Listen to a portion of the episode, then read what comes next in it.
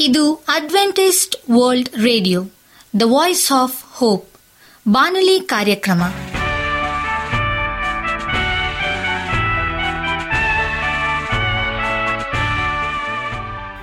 ನಮಸ್ಕಾರ ಪ್ರೀತಿಯ ಕೇಳುಗರೆ, ನಾನು ನಿಮ್ಮ ಆಕಾಂಕ್ಷ ಪಾಲ್. ನಮ್ಮ ನಿಲಯದ ಕನ್ನಡ ಕಾರ್ಯಕ್ರಮಕ್ಕೆ ತಮ್ಮೆಲ್ಲರಿಗೂ ಆತ್ಮೀಯ ಸುಸ್ವಾಗತ. ಮುಂದಿನ ಮೂವತ್ತು ನಿಮಿಷಗಳಲ್ಲಿ ಸುಮಧುರ ಹಾಡುಗಳು, ಆರೋಗ್ಯ ಸಂದೇಶ ಮಕ್ಕಳಿಗೆ ನೀತಿ ಕಥೆಗಳು ಹಾಗೂ ದೇವರ ವಾಕ್ಯವನ್ನು ಕೇಳೋಣ. ಈ ಕಾರ್ಯಕ್ರಮವು ನಿಮಗೆ ಸಂತೋಷ ತರಲೆಂದು ದೇವರಲ್ಲಿ ಪ್ರಾರ್ಥಿಸುತ್ತೇವೆ. ಈ ಕಾರ್ಯಕ್ರಮದ ಪ್ರಾರಂಭದಲ್ಲಿ ಸುಮಧರ ಗೀತೆಯನ್ನು ಆಲಿಸೋಣ.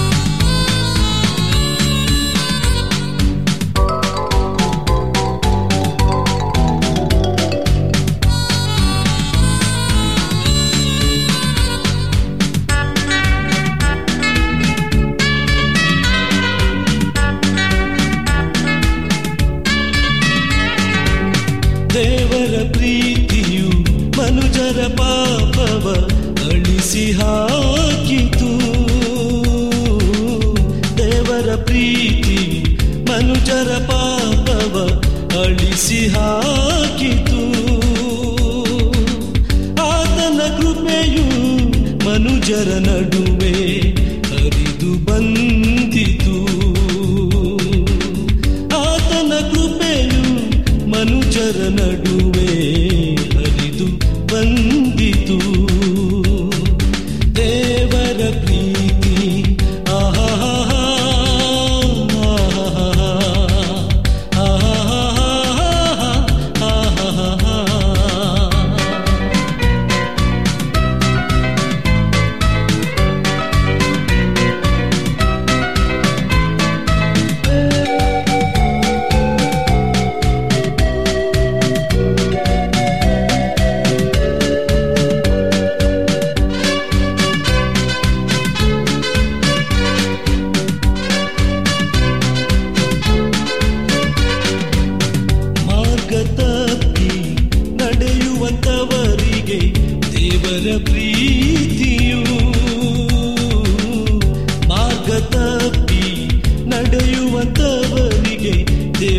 ಪ್ರೀತಿಯು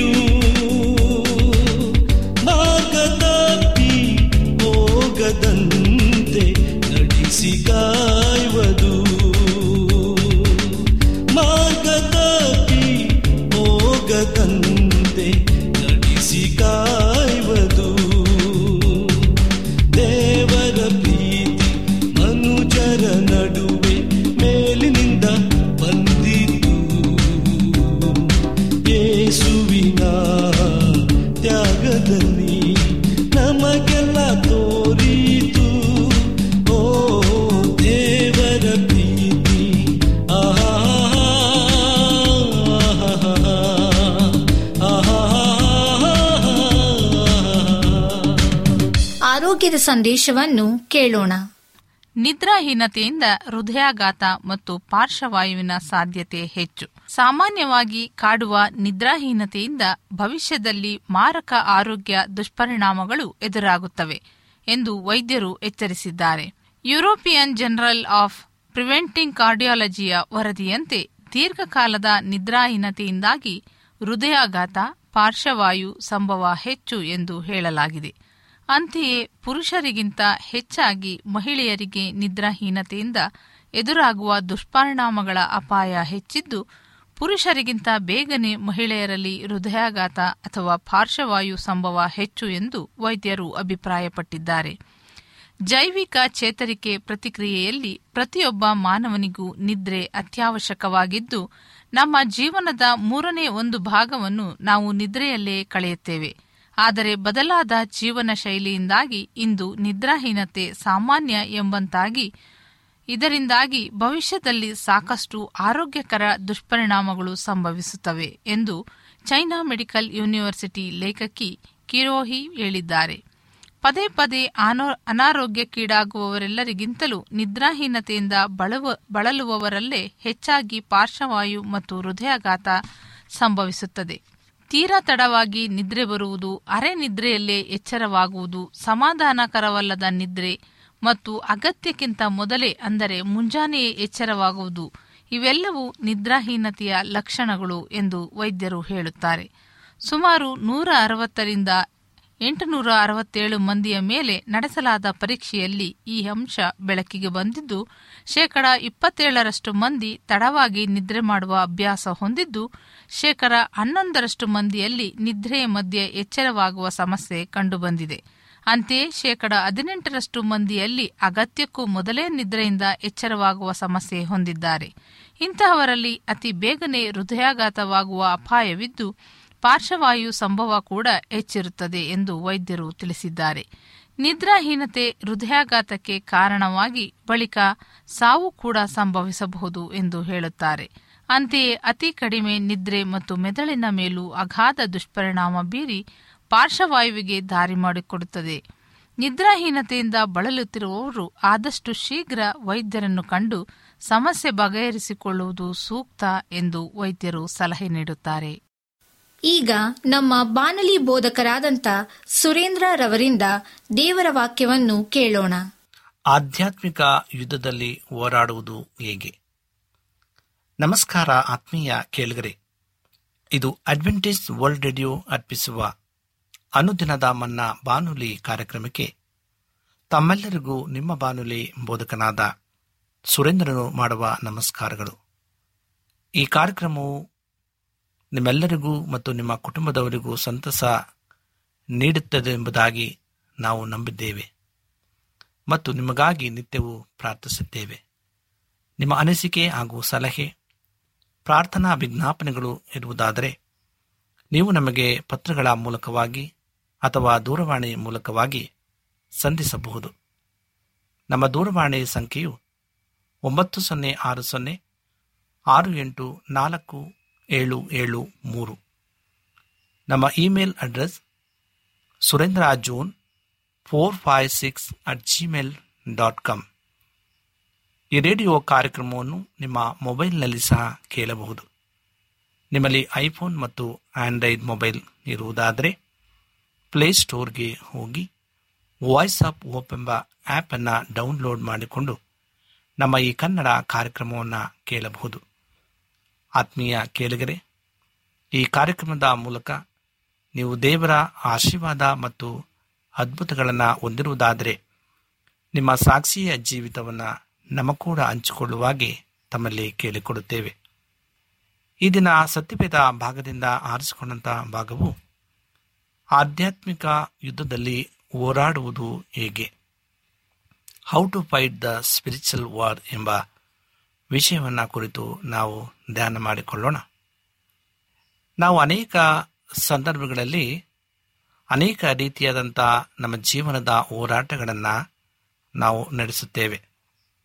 ಆಧ್ಯಾತ್ಮಿಕವಾಗಿ ಮತ್ತು ದೈಹಿಕವಾಗಿ ನಾವು ನಮ್ಮ ದಿನನಿತ್ಯದಲ್ಲಿ ಅನೇಕ ರೀತಿಯಾದಂಥ ಸಂದರ್ಭಗಳಲ್ಲಿ ನಾವು ಎದುರಿಸಬೇಕಾಗುವಂಥ ಸಂಗತಿಗಳು ಒದಗಿ ಬರುವಂಥದ್ದಾಗಿದೆ ಅದಾಗೂ ನಾವು ಹೇಗೆ ಈ ರೀತಿಯಾದಂಥ ಸಂದರ್ಭಗಳಲ್ಲಿ ನಾವು ಅದನ್ನು ಆತ್ಮಿಕವಾಗಿ ಮತ್ತು ದೈಹಿಕವಾಗಿ ಹೇಗೆ ನಾವು ಅದನ್ನು ಹೋರಾಡುತ್ತೇವೆ ಮತ್ತು ಅದರ ವಿರುದ್ಧವಾಗಿ ನಾವು ಕಾರ್ಯವನ್ನು ಮಾಡುತ್ತೇವೆ ಎಂಬುದು ಬಹಳ ಮುಖ್ಯವಾದಂಥ ಸಂಗತಿಯಾಗಿದೆ. ಆತ್ಮಿಕ ಯುದ್ಧದಲ್ಲಿ ಪ್ರಬದ್ಧವಾಗಿ ಹೋರಾಡ್ತಕ್ಕಂಥದ್ದು ಬಹಳ ಮುಖ್ಯವಾದಂಥ ಒಂದು ಘಟ್ಟ. ನಾವು ಸೈತಾನನ ವಿರುದ್ಧವಾದ ಆತ್ಮಿಕ ಯುದ್ಧದಲ್ಲಿ ಯಥಾರ್ಥವಾಗಿ ಹೋರಾಡುವುದಾದರೆ ಸೈತಾನನ ಕುತಂತ್ರಗಳ ಬಗ್ಗೆ ಆತನ ಯೋಜನೆಗಳು ಹಾಗೂ ಆತನ ಯುದ್ಧ ತಂತ್ರಗಳ ವಿಷಯದಲ್ಲಿ ಅಜ್ಞಾನಿಗಳು ಆಗಿರಬಾರದು. ಸೈತಾನನು ಯೇಸುವನ್ನು ಅಡವಿಯಲ್ಲಿ ಹೇಗೆ ಶೋಧನೆಗೆ ಒಳಪಡಿಸಿದನೆಂದು ನಾವು ಗಮನಿಸಿ ನೋಡಿದರೆ, ಸೈತಾನನು ನಮ್ಮನ್ನು ಸಹ ನ್ಯಾಯಬದ್ಧವಾದ ದೈಹಿಕ ಆಸೆಗಳ ಮೂಲಕ ಶೋಧನೆಗೆ ಒಳಪಡಿಸುತ್ತಾನೆ ಎಂದು ಸ್ಪಷ್ಟವಾಗಿ ನಮ್ಮೆಲ್ಲರಿಗೂ ತಿಳಿಯುತ್ತದೆ. ಯೇಸು ತನ್ನ ಶಿಷ್ಯರಿಗೆ ಆಹಾರ ಮತ್ತು ಬಟ್ಟೆ ಬರೆಯ ವಿಚಾರವಾಗಿ ಹೆಚ್ಚು ಚಿಂತಿಸದಿರುವಂತೆ ಆತನು ಎಚ್ಚರಿಸಿದರು. ನಮ್ಮ ಮನಸ್ಸನ್ನು ಊಟ, ತಿಂಡಿ ಹಾಗೂ ಅಂದವಾದ ಉಡುಪುಗಳು ಸೆಳೆಯುವುದಾದರೆ ಆಗ ಭೂಲೋಕ ರಾಜ್ಯವು ನಮ್ಮ ಆದ್ಯತೆಯಾಗಿದೆ. ಮತ್ತು ಖಂಡಿತವಾಗಿ ಸೈತಾನನು ನಮ್ಮ ಮೇಲೆ ಪ್ರಭಾವ ಬೀರುತ್ತಾನೆ. ನಾವು ನಮ್ಮ ಸಭೆಗಳಲ್ಲಿ ಯವನಸ್ಥ ಹುಡುಗಿಯರ ಬಗ್ಗೆ ಕಾಳಜಿ ವಹಿಸಿ ಅವರ ಹೆಚ್ಚಿನ ಗಮನ ಉಡುಪು ಅಲಂಕಾರದ ಕಡೆಗೆ ಇರದಂತೆ ಅವರಿಗೆ ತರಬೇತಿ ನೀಡಬೇಕು. ಇಲ್ಲವಾದರೆ ಮುಂದೆ ಅವರು ವಯಸ್ಸಿಗೆ ಬರುವಾಗ ಸೈತಾನನ ಹಿಡಿದಕ್ಕೆ ಸಿಲುಕುವಂತ ಹೆಚ್ಚಿನ ಸಾಧ್ಯತೆ ಇರುವಂತದಾಗಿದೆ ಲೂಸಿಫರನು ಅಂದರೆ ಆತನು ದೇವದೂತರ ನಾಯಕನಾಗಿದನು ಮಿಕ್ಕ ದೇವದೂತರಿಗಿಂತ ತಾನು ಹೆಚ್ಚಿನವನು ಎಂಬ ಮನೋಭಾವವನ್ನು ಆತನು ಬೆಳೆಸಿಕೊಳ್ಳಲು ಆರಂಭಿಸಿದಾಗ ಸೈತಾನನಾಗಿ ಬದಲಾದನು. ಈ ವಾಕ್ಯವು ಎಜಕೇಲನ ಪ್ರವಾದನೆ ಗ್ರಂಥ ಇಪ್ಪತ್ತ ಎಂಟನೇ ಅಧ್ಯಾಯ ಹನ್ನೊಂದನೇ ವಚನದಿಂದ ಹದಿನೆಂಟನೇ ವಚನದವರೆಗೂ ತಿಳಿಸುತ್ತದೆ. ಹಾಗೂ ಏಷಾಯನ ಪ್ರಬಾಧನೆ ಗ್ರಂಥ ಹದಿನಾಲ್ಕನೇ ಅಧ್ಯಾಯ ಹನ್ನೆರಡನೇ ವಚನದಿಂದ ಹದಿನೈದನೇ ವಚನದವರೆಗೂ ಆತನ ಬಗ್ಗೆ ಸಂಪೂರ್ಣವಾಗಿ ವಿವರವನ್ನು ಕೊಡಲ್ಪಟ್ಟಿದೆ. ಅನೇಕ ವಿಶ್ವಾಸಿಗಳ ಹೃದಯಗಳನ್ನು ಸೈತಾನನು ಇದೇ ರೀತಿಯಾಗಿ ಪ್ರವೇಶಿಸುತ್ತಾನೆ. ಒಬ್ಬ ಸಹೋದರನು ಸಭೆಯಲ್ಲಿ ತಾನೊಬ್ಬ ಪ್ರಮುಖನು ಎಂಬ ಭಾವನೆಯನ್ನ ಬೆಳೆಸಿಕೊಂಡಾಗ ಆತನಿಗೆ ಸೈತಾನನ ಆತ್ಮದ ಸೋಂಕು ಹತ್ತಿದೆ ಎನ್ನುವುದು ಸ್ಪಷ್ಟವಾಗುತ್ತದೆ. ಹೀಗಿರುವಾಗ ವಿವೇಚನೆ ಇಲ್ಲದ ಆತನ ಸಹ ವಿಶ್ವಾಸಿಗಳು ಒಂದು ವೇಳೆ ಆತನು ಬಹಳ ಪ್ರಮುಖ ವ್ಯಕ್ತಿ ಎಂದು ಹೇಳಿ ಆತನ ಅಹಂಭಾವವನ್ನು ಹೆಚ್ಚಿಸಿದರೂ ಆತ್ಮೀಕ ಕಾಳಗದಲ್ಲಿ ಆತನು ಸಫಲನಾಗುವುದಿಲ್ಲ. ಒಬ್ಬ ಸಹೋದರನು ಸಭಾಕೂಟದಲ್ಲಿ ಬೋಧಿಸುವಾಗ ಹೆಚ್ಚಿನ ಕಾಲಾವಧಿಯನ್ನು ಬಳಸಿಕೊಂಡು ತಾಳ್ಮೆಯಿಂದ ಕೇಳುತ್ತಿರುವ ಬಡ ಸಹೋದರ ಸಹೋದರಿಯ ಮೇಲೆ ತನ್ನ ಆತ್ಮೀಕ ಮಟ್ಟಕ್ಕೆ ಮೀರಿದ ಸತ್ಯವೇದ ಜ್ಞಾನವನ್ನು ಕಕ್ಕುವಾಗ ಇತರರಿಗಿಂತ ತಾನು ಹೆಚ್ಚು ಪ್ರಮುಖನು ಮತ್ತು ಅವರಿಗಿಂತ ಹೆಚ್ಚಿನವನು ಎಂಬ ಅವನ ಮನೋಭಾವವು ಸ್ಪಷ್ಟವಾಗಿ ಕಾಣಿಸುತ್ತದೆ. ಇದು ಸೈತಾನನ ಆತ್ಮವಾಗಿದೆ ಎಂಬುದಾಗಿ ಸಹ ನಾವು ಅಂದುಕೊಳ್ಳಬಹುದು. ಯಾಕೆಂದರೆ ಅವನು ತನ್ನನ್ನು ತಾನು ಹೆಚ್ಚಿಸಿಕೊಳ್ಳುವಂಥ ಒಂದು ಪ್ರಸ್ತುತನೆ ಇಲ್ಲಿ ಬಹಳ ಸ್ಪಷ್ಟವಾಗಿ ತೋರಿಸಲ್ಪಡುತ್ತದೆ.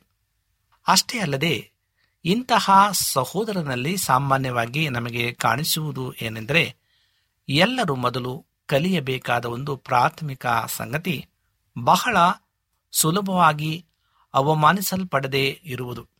ಇದರಲ್ಲಿ ಅವನು ಜಯಗಳಿಸಿರುವುದಿಲ್ಲ ಸಭಾಕೂಟ ಕೊನೆಗೊಂಡ ನಂತರ ಸಂಕ್ಷಿಪ್ತವಾಗಿ ಮಾತನಾಡುವುದು ಒಳ್ಳೆಯದೆಂದು ಅವನಿಗೆ ತೋರಿಸಿಕೊಟ್ಟರೆ ಆತನು ಅವಮಾನಿತನಾಗುತ್ತಾನೆ.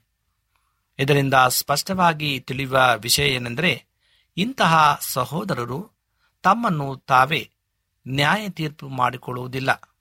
ಹಾಗೆ ಮಾಡುತ್ತಿದ್ದರೆ ಪವಿತ್ರಾತ್ಮನಿಂದ ಉಂಟಾಗುವ ಅಪರಾಧ ಪ್ರಜ್ಞೆಯು ಅವರಲ್ಲಿ ಜಂಬ ಮತ್ತು ಅಹಂಕಾರದ ಕುರಿತಾಗಿ ಪಶ್ಚಾತ್ತಾಪವನ್ನು ಉಂಟುಮಾಡುತ್ತಿತ್ತು. ಯೇಸು ತನ್ನ ಶಿಷ್ಯಂದರಿಗೆ ಪದವಿಗಳನ್ನು ಮತ್ತು ಬಿರುದುಗಳನ್ನು ಬಳಸಿಕೊಳ್ಳುವ ಕುರಿತಾಗಿಯೂ ಸಹ ಎಚ್ಚರಿಕೆ ನೀಡಿ, ಸೈತಾನನ ಆತ್ಮವು ಇತರರ ಮುಂದೆ ಹೆಚ್ಚಳ ಪಡಲು ಇಷ್ಟಪಡುತ್ತದೆಂದು ಆತನು ಎಚ್ಚರಿಸಿದನು. ಅದೇ ರೀತಿಯಾಗಿ ಇತರ ಸಾಮಾನ್ಯ ಸಹೋದರರಿಗಿಂತ ಹೆಚ್ಚಿನವನು ಆಗುತ್ತಾನೆ. ಎಂಬ ಬಿರುದನ್ನು ಪಡೆದಾತನೂ ಸಹ ಒಬ್ಬ ಸಾಮಾನ್ಯ ಸಹೋದರನಿಗಿಂತ ಹೆಚ್ಚಿನವನು ಆಗುತ್ತಾನೆ. ಆದರೆ ನಾವೆಲ್ಲರೂ ಸಾಮಾನ್ಯ ಸಹೋದರರು ಮಾತ್ರ ಆಗಿರಬೇಕೆಂದು ಯೇಸುವು ಹೇಳಿದರು. ನಮ್ಮಲ್ಲಿ ಯಾವನೂ ಹೆಚ್ಚಿನವನಲ್ಲ ಎಂಬುದಾಗಿ ಇದರ ಒಂದು ಒಳ ಅರ್ಥವಾಗಿದೆ. ಬಾಬೇಲಿನ ಪ್ರಜೆಗಳು ತಮ್ಮ ಬಿರುದುಗಳನ್ನು ಇರಿಸಿಕೊಳ್ಳಲಿ, ಆದರೆ ಇಂತಹ ಯೋಚನೆ ನಮ್ಮ ಬಳಿ ಸುಳಿಯದಂತೆ ನಾವು ನೋಡಿಕೊಳ್ಳೋಣ. ಸಭೆಯಲ್ಲಿ ಮತ್ತು ನಮ್ಮ ಕೆಲಸದ ಸ್ಥಳಗಳಲ್ಲಿ, ನಿಮ್ಮ ಆತ್ಮದಲ್ಲಿ ನೀವು ಯಾವಾಗಲೂ ಅತಿ ಕಿರಿಯ ಸಹೋದರರೂ ಆಗಲು ಬಯಸಿರಿ. ನಿಮ್ಮನ್ನು ನೀವು ತಗ್ಗಿಸಿಕೊಳ್ಳಿರಿ. ಆಗ ನೀವು ತೊಂದರೆಯಿಂದ ದೂರವಿರುವುದು ಮಾತ್ರವಲ್ಲದೆ, ಸೈತಾನನ ವಿರುದ್ಧವಾದ ಹೋರಾಟದಲ್ಲಿ ಫಲಕಾರಿಗಳು ಆಗುವಿರಿ. ಯಾಕೆಂದರೆ ಸತ್ಯವೇದ ಹೇಳುತ್ತದೆ, ಯಾವನು ಹೆಚ್ಚಿಸಲ್ಪಡುವನು, ಅವನು ತಗ್ಗಿಸಲ್ಪಡುವನು. ಯಾವನು ತಗ್ಗಿಸಲ್ಪಡುವನು, ಅವನು ಹೆಚ್ಚಿಸಲ್ಪಡುವನು ಎಂಬುದಾಗಿ. ಲೂಸಿಫರನಲ್ಲಿ ದೇವರು ತನ್ನನ್ನು ಇರಿಸಿದ್ದ ಪರಿಸ್ಥಿತಿಯ ಬಗ್ಗೆಯೂ ಅತೃಪ್ತಿ ಇತ್ತು. ಇದು ಆತನನ್ನು ಪಿಶಾಚನಾಗಿ ಬದಲಾಯಿಸಿತು. ಈಗ ಸೈತಾನನು ವಿಶ್ವಾದ್ಯಂತ ಜನರ ನಡುವೆ ಇದೇ ಅಸಂತೃಪ್ತಿಯ ಆತ್ಮವನ್ನು ಹರಡಿಸುತ್ತಿದ್ದಾನೆ. ನಿಜ ಹೇಳಬೇಕೆಂದರೆ ಅಸಂಖ್ಯಾತ ಕ್ರೈಸ್ತ ವಿಶ್ವಾಸಿಗಳು ಸಹ ಈ ಸಾಂಕ್ರಾಮಿಕ ರೋಗಕ್ಕೆ ತುತ್ತಾಗಿದ್ದಾರೆ. ನಿಮ್ಮ ಸುತ್ತಮುತ್ತಲಿನ ಲೌಕಿಕ ಮತ್ತು ದೈಹಿಕ ಪರಿಸ್ಥಿತಿಯನ್ನು ಉತ್ತಮಪಡಿಸುವುದರಲ್ಲಿ ಯಾವ ತಪ್ಪು ಇಲ್ಲ. ಆದರೆ ನಿಮಗಿಂತ ಉತ್ತಮ ಸ್ಥಿತಿಯಲ್ಲಿರುವ ಇನ್ನೊಬ್ಬ ಸಹೋದರನನ್ನು ನೋಡಿದಾಗ ಅವನ ಬಗ್ಗೆ ಅಸೂಯೆ ಪಡಬೇಡಿರಿ. ಅವನು ಹೊಂದಿರುವಂಥದ್ದು ನಿಮಗೂ ಸಿಗಲಿ ಎಂದು ಬಯಸಿದಿರಿ. ಮತ್ತು ಅವನಿಂದ ಯಾವುದೇ ಕೊಡುಗೆಯನ್ನು ಪಡೆಯುವ ಆಸೆಯನ್ನು ಇರಿಸಿಕೊಳ್ಳಬೇಡಿರಿ. ಲಂಚವನ್ನು ಒಪ್ಪದವನು, ಸುಖವಾಗಿ ಬಾಳುವನು ಎಂಬುದಾಗಿ ಜ್ಞಾನೋಕ್ತಿ ಹದಿನೈದನೇ ಅಧ್ಯಾಯ ಇಪ್ಪತ್ತ ಏಳನೇ ವಚನದಲ್ಲಿ ತಿಳಿಸಲ್ಪಟ್ಟಿದೆ. ಸೈತಾನನ ತಂತೋಪಾಯಗಳ ಬಗ್ಗೆ ಅಜ್ಞಾನಿಗಳು ಆಗಬೇಡಿರಿ. ನಿಮ್ಮ ಸಂಬಳದ ಬಗ್ಗೆ, ನಿಮ್ಮ ಮನೆಯ ಬಗ್ಗೆ, ನಿಮ್ಮ ಚರ್ಮದ ಬಗ್ಗೆ, ಆ ಬಣ್ಣದ ಬಗ್ಗೆ ಅಥವಾ ಇಂತಹ ಯಾವುದೇ ಇನ್ಯಾವುದೇ ವಿಷಯಕ್ಕಾಗಿ ನಿಮ್ಮಲ್ಲಿ ಅತೃಪ್ತಿ ಕಾಣಿಸಿಕೊಂಡ ತಕ್ಷಣವೇ ನೀವು ನಿಮ್ಮ ಹೃದಯದ ಬಾಗಿಲನ್ನು ಸೈತಾನನಿಗೆ ತೆರೆಯುತ್ತೀರಿ ಎಂಬುದಾಗಿ ಇದು ತೋರಿಸಲ್ಪಡುತ್ತದೆ. ಕ್ರೈಸ್ತರಲ್ಲಿ ಬಹುತೇಕ ಮಂದಿಯನ್ನು ಸೈತಾನನ್ನು ನಿಷ್ಕ್ರಿಯಗೊಳಿಸಿ, ತನ್ನ ವಿರುದ್ಧವಾಗಿ ಅವರು ಮಾಡುವ ಹೋರಾಟವು ವ್ಯರ್ಥವಾಗುವಂತೆ ಮಾಡಿರುವುದು ಹೇಗೆಂದರೆ, ಅವರಿಗೆ ತಮ್ಮ ಸಹೋದರ ಸಹೋದರಿಯರ ವಿರುದ್ಧ ಗೊಣಗುಟ್ಟುವ ಮತ್ತು ದೂರುವ ಆತ್ಮದ ಸೋಂಕನ್ನು ತಗಲಿಸುವ ಮೂಲಕ ಅದೇ ರೀತಿ ಅವರು ತಮ್ಮ ನೆಂಟರ ಮತ್ತು ನೆರೆಹೊರೆಯ ವಿರುದ್ಧ, ತಮ್ಮ ಪರಿಸ್ಥಿತಿಗಳ ವಿರುದ್ಧ ಹಾಗೂ ಸ್ವತಃ ದೇವರ ವಿರುದ್ಧವೂ ಗೊಣಗುಟ್ಟುತ್ತಾರೆ. ನಾವು ಈ ಕೆಳಗಿನ ಪ್ರೋತ್ಸಾಹಕರ ಮಾತುಗಳಿಗೆ ವಿಧೇಯರಾದಾಗ ಸೈತಾನನನ್ನು ನಾವು ಸೋಲಿಸುತ್ತೇವೆ. ಮೊದಲದಾಗಿ ಕ್ರಿಸ್ತನ ಸಮಾಧಾನವು ನಿಮ್ಮ ಹೃದಯಗಳಲ್ಲಿ ಯಜಮಾನನಂತಿದ್ದು ತೀರ್ಪು ಹೇಳಲಿ. ನೀವು ಒಂದೇ ದೇಹಕ್ಕೆ ಸೇರಿದವರಾಗಿ ಸಮಾಧಾನದಿಂದ ಇರುವುದಕ್ಕಾಗಿ ಕರೆಯಲ್ಪಟ್ಟಿರಿ. ಇದಲ್ಲದೆ ಕೃತಜ್ಞತೆ ಉಳ್ಳವರು ಆಗಿದೆ ಎಂಬುದಾಗಿ ಪೌಲನು ಕೊಲಸಿದವರಿಗೆ ಬರೆದ ಪತ್ರಿಕೆ ಮೂರನೇ ಅಧ್ಯಾಯ ಹದಿನೈದನೇ ವಚನದಲ್ಲಿ ತಿಳಿಸುತ್ತದೆ. ಎರಡನೇದಾಗಿ, ಮನುಷ್ಯರೆಲ್ಲರಿಗೋಸ್ಕರ ದೇವರಿಗೆ ಕೃತಜ್ಞತಾ ಸ್ತುತಿಗಳನ್ನು ಮಾಡಬೇಕೆಂದು ಬೋಧಿಸುತ್ತೇನೆ. ಈ ವಾಕ್ಯವು ಒಂದು ತಿಮೋತಿ ಎರಡನೇ ಅಧ್ಯಾಯ ಒಂದನೇ ವಚನದಲ್ಲಿ ತಿಳಿಸುತ್ತದೆ.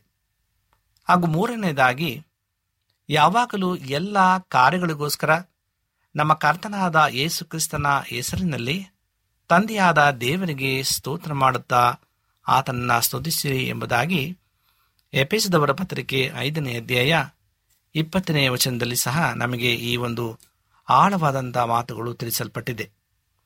ನಾವು ಕ್ರಿಸ್ತನ ದೇಹದಲ್ಲಿರುವ ನಮ್ಮ ಸಹೋದರ ಸಹೋದರಿಯರಿಗಾಗಿ ಕೃತಜ್ಞರಾಗಿ ಇರುವುದನ್ನು ಕಲಿತ ಮೇಲೆ ಎಲ್ಲ ಜನರಿಗಾಗಿಯೂ ಕೃತಜ್ಞತೆಯನ್ನ ಸಲ್ಲಿಸಲು ಕಲಿಯುವುದು ಸಾಧ್ಯವಾಗುತ್ತದೆ. ಇದಾದ ಮೇಲೆ ನಾವು ಜೀವನದಲ್ಲಿ ಎದುರಾಗುವ ಎಲ್ಲ ಪರಿಸ್ಥಿತಿಗಳಿಗೋಸ್ಕರವೂ ಸಹ ಕೃತಜ್ಞರೂ ಆಗುತ್ತೇವೆ. ಪರಲೋಕದಲ್ಲಿರುವ ನಮ್ಮ ತಂದೆಯು ಸಾರ್ವಭೌಮರಾಗಿದ್ದಾರೆ. ಅವರು ಎಲ್ಲ ಜನರನ್ನು ಮತ್ತು ಎಲ್ಲ ಸಂಗತಿಗಳನ್ನು ತನ್ನ ನಿಯಂತ್ರಣದಲ್ಲಿ ಇರಿಸಿದ್ದಾರೆಂದು ನಮಗೆ ಗೊತ್ತಿದೆ. ನಾವು ಈ ಮಾತನ್ನು ನಿಜವಾಗಿ ನಂಬಿದರೆ ಆಗ ಎಲ್ಲ ವೇಳೆಯಲ್ಲೂ ಖಂಡಿತವಾಗಿ ನಾವು ದೇವರನ್ನ ಸ್ತುತಿಸುತ್ತೇವೆ. ಆ ಮೂಲಕ ನಮ್ಮದು ಪರಲೋಕ ರಾಜ್ಯ ಈ ಲೋಕದ ರಾಜ್ಯವಲ್ಲ ಎಂದು ಸಾಬೀತು ಮಾಡುತ್ತೇವೆ. ಆಗ ಸೈತಾನನು ನಮ್ಮ ಮೇಲಿನ ಹಿಡಿತವನ್ನು ಕಳಕೊಳ್ಳುತ್ತಾನೆ ಇದಾದ ಮೇಲೆ ಮಾತ್ರವೇ ನಾವು ಆತನ ವಿರುದ್ಧವಾದ ಹೋರಾಟದಲ್ಲಿ ಫಲಕಾರಿಗಳು ಆಗುತ್ತೇವೆ. ಪ್ರಕಟಣೆ ಹನ್ನೆರಡನೇ ಅಧ್ಯಾಯ ಎಂಟರಲ್ಲಿ ಬರೆಯಲ್ಪಟ್ಟಿರುವ ಒಂದು ಆಶ್ಚರ್ಯಕರವಾದ ವಾಕ್ಯವು ಹೇಳುವುದು ಏನೆಂದರೆ, ಸೈತಾನನಿಗೂ ಅವನ ದೂತರಿಗೂ ಪರಲೋಕದೊಳಗೆ ಸ್ಥಾನವು ತಪ್ಪಿಹೋಯಿತು ಎಂಬುದಾಗಿ. ನಮ್ಮ ಜೀವಿತಗಳಲ್ಲಿ ಇದೇ ರೀತಿ ನಡೆಯಬೇಕು. ಅಂದರೆ ನಮ್ಮ ಹೃದಯಗಳಲ್ಲಿ, ನಮ್ಮ ಮನೆಗಳಲ್ಲಿ ಮತ್ತು ನಮ್ಮ ಸಭೆಗಳಲ್ಲಿ ಈ ಪ್ರತಿಯೊಂದು ಕಡೆಯೂ ಸೈತಾನನು ಮತ್ತು ಅವನ ದೂತರು ಜಾಗವನ್ನು ಖಾಲಿ ಮಾಡುವಂತೆ ಆಗಬೇಕು.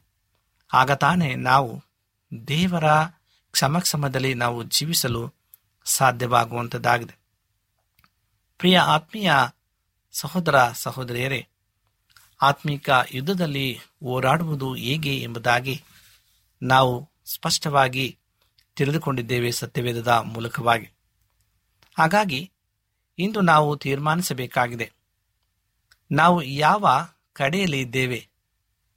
ಅಥವಾ ಸೈತಾನನ ಕಡೆಯಲ್ಲಿದ್ದೇವೋ ಅಥವಾ ದೇವರ ಭಾಗದಲ್ಲಿದ್ದೆವೋ ಎಂಬುದಾಗಿ ನಾವು ತೀರ್ಮಾನಿಸಬೇಕಾಗಿದೆ. ಅದು ನಮ್ಮ ಸ್ವಂತ ಇಚ್ಛೆಗೆ ಬಿಟ್ಟಿದ್ದು. ನಾವು ಅನೇಕ ರೀತಿಯಾಗಿ ಅವರನ್ನು ನಾವು ಎಳೆಯುವಾಗ ಅದು ಒಂದು ರೀತಿಯಂಥ ಬಲಾತ್ಕಾರವಾಗಿ ಅವರಿಗೆ ತೋರಿಸಬಹುದು. ಆದ್ದರಿಂದ ಈ ಒಂದು ಆಯ್ಕೆಯ ಜವಾಬ್ದಾರಿ ಪ್ರತಿಯೊಬ್ಬರಿಗೂ ಕೊಡಲ್ಪಟ್ಟಿದೆ. ನಾವು ಯಾವ ಭಾಗದಲ್ಲಿ ಇದ್ದೇವೆ ಎಂಬುದನ್ನು ನಮ್ಮ ಮನಸ್ಸುಗಳು, ನಮ್ಮ ಹೃದಯಗಳನ್ನು ನಾವು ಮುಟ್ಟಿ ಹೇಳಿಕೊಳ್ಳಬೇಕಾಗಿದೆ. ಪ್ರೇರೆ, ಪ್ರಕಟಣೆ ಗ್ರಂಥದಲ್ಲಿ ಹೇಳಿರುವ ಹಾಗೆ ಅನೇಕ ಕಾರಣಗಳಿಂದ ನಮ್ಮನ್ನ ಆತನು ಸೆಳೆಯುವಂತನಾಗಿದ್ದಾನೆ. ಲೌಕಿಕವಾಗಿ, ಈ ಲೋಕದ ಆಸೆಗಳಿಗೋಸ್ಕರವಾಗಿ ನಮ್ಮನ್ನ ಆತನು ಮೋಸಗೊಳಿಸಬೇಕಾಗಿದೆ ಎಂಬುದಾಗಿ ಆತನಿಗೆ ಸ್ಪಷ್ಟವಾಗಿ ತಿಳಿದಿದೆ. ಆದ್ದರಿಂದ ಆತನ ಕುತಂತ್ರದ ಬಲೆಗೆ ನಾವು ಬೀಳದಂತೆ ನಾವು ಎಚ್ಚರಿಕೆಯನ್ನು ವಹಿಸಬೇಕಾಗಿದೆ. ಪ್ರೇರೆ, ಇಂದು ಸೈತಾನನು ಯಾರನ್ನು ನುಂಗಲಿ ಎಂಬುದಾಗಿ ಆತನು ತಿರುಗುತ್ತಾ ಇದ್ದಾನೆ. ಹಾಗಾಗಿ ನಾವು ಒಂದು ಆತ್ಮಿಕವಾಗಿ ನಾವು ಸಣ್ಣ ವಿಷಯದಲ್ಲಿ ಬಿದ್ದು ಹೋದಂಥ ಪಕ್ಷದಲ್ಲಿ ತಕ್ಷಣವೇ ಆತನು ನಮ್ಮ ಆ ಒಂದು ಜಾಗವನ್ನು ಹಿಡಿಯಲು ಪ್ರಯತ್ನಿಸುತ್ತಾನೆ.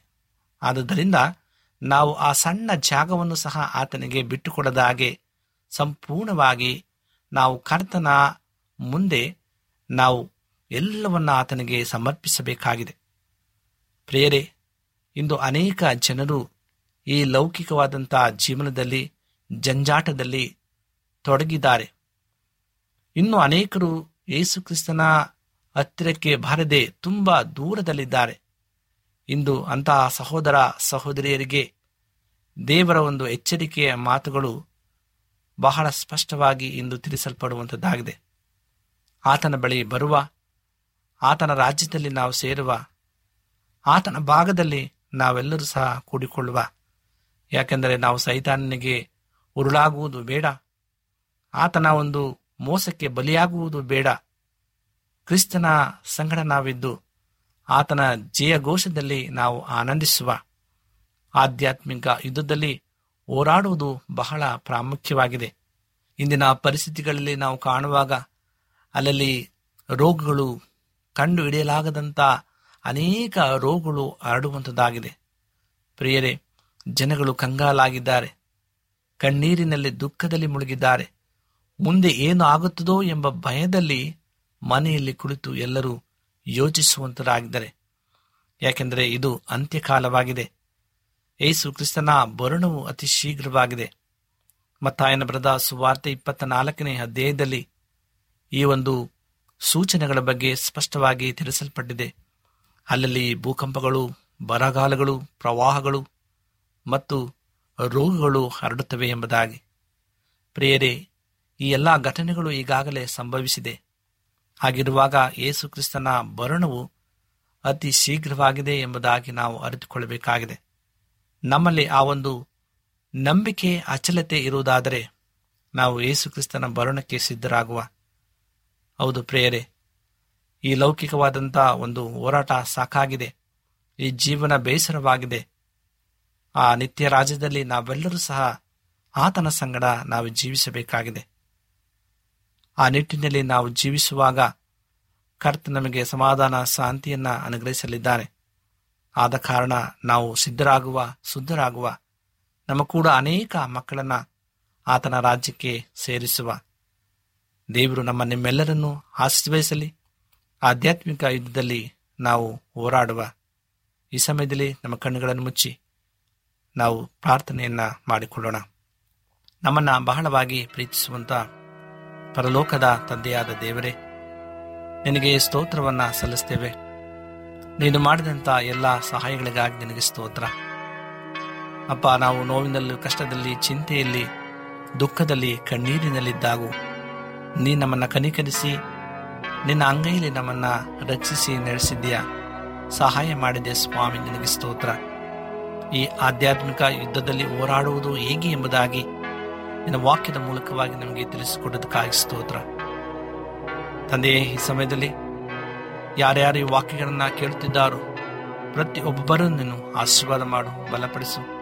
ಅವ್ರನ್ನ ಆತ್ಮಿಕವಾಗಿ, ಅವ್ರನ್ನ ಹೆಚ್ಚಾಗಿ ನೀನು ಬಲಪಡಿಸಬೇಕಾಗಿ ಬೇಡ್ತೇವೆ. ಕಷ್ಟದಲ್ಲಿ, ನೋವಿನಲ್ಲಿ, ದುಃಖದಲ್ಲಿ, ಕಣ್ಣೀರಿನಲ್ಲಿರುವಂತಹ ಪ್ರಿಯರಿಗಾಗಿ ನಾವು ಪ್ರಾರ್ಥವೆ ಪ್ರತಿಯೊಬ್ಬೊಬ್ಬರನ್ನು ನೀನು ಹೆಸರೆಸರಾಗಿ ಆಶೀರ್ವದಿಸಿ, ಬಲಪಡಿಸುತ್ತಾ, ನಡೆಸುತ್ತಾ ಬರಬೇಕೆಂಬುದಾಗಿ ಯೇಸು ಕ್ರಿಸ್ತನ ಮುದ್ದಾದ ನಾಮದಲ್ಲಿ ಬೇರಿಕೊಳ್ಳುತ್ತೇವೆ ತಂದೆಯೇ. ಆಮೇನ್.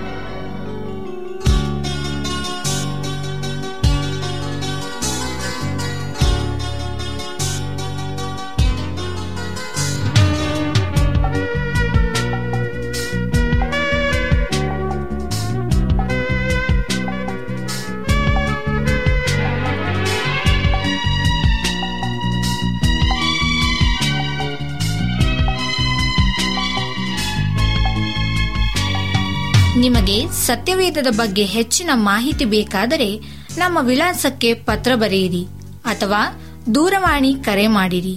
ನಮ್ಮ ದೂರವಾಣಿಯ ಸಂಖ್ಯೆ ಒಂಬತ್ತು ಸೊನ್ನೆ ಆರು ಸೊನ್ನೆ ಆರು ಎಂಟು ನಾಲ್ಕು ಏಳು ಏಳು ಮೂರು ಹಾಗೂ ಎಂಟು ಮೂರು ಒಂಬತ್ತು ಸೊನ್ನೆ ಆರು ಸೊನ್ನೆ ಐದು ಎರಡು ಒಂಬತ್ತು ಒಂಬತ್ತು. ನಮ್ಮ ವಿಳಾಸ Adventist Media Centre SDA Mission Compound, Salisbury Park, Market Yard Post, Pune ನಾಲ್ಕು ಒಂದು ಒಂದು ಸೊನ್ನೆ ಮೂರು ಏಳು ಮಹಾರಾಷ್ಟ್ರ. ಮತ್ತೆ ಮುಂದಿನ ಕಾರ್ಯಕ್ರಮದಲ್ಲಿ ಭೇಟಿಯಾಗುವ. ನಮಸ್ಕಾರಗಳು.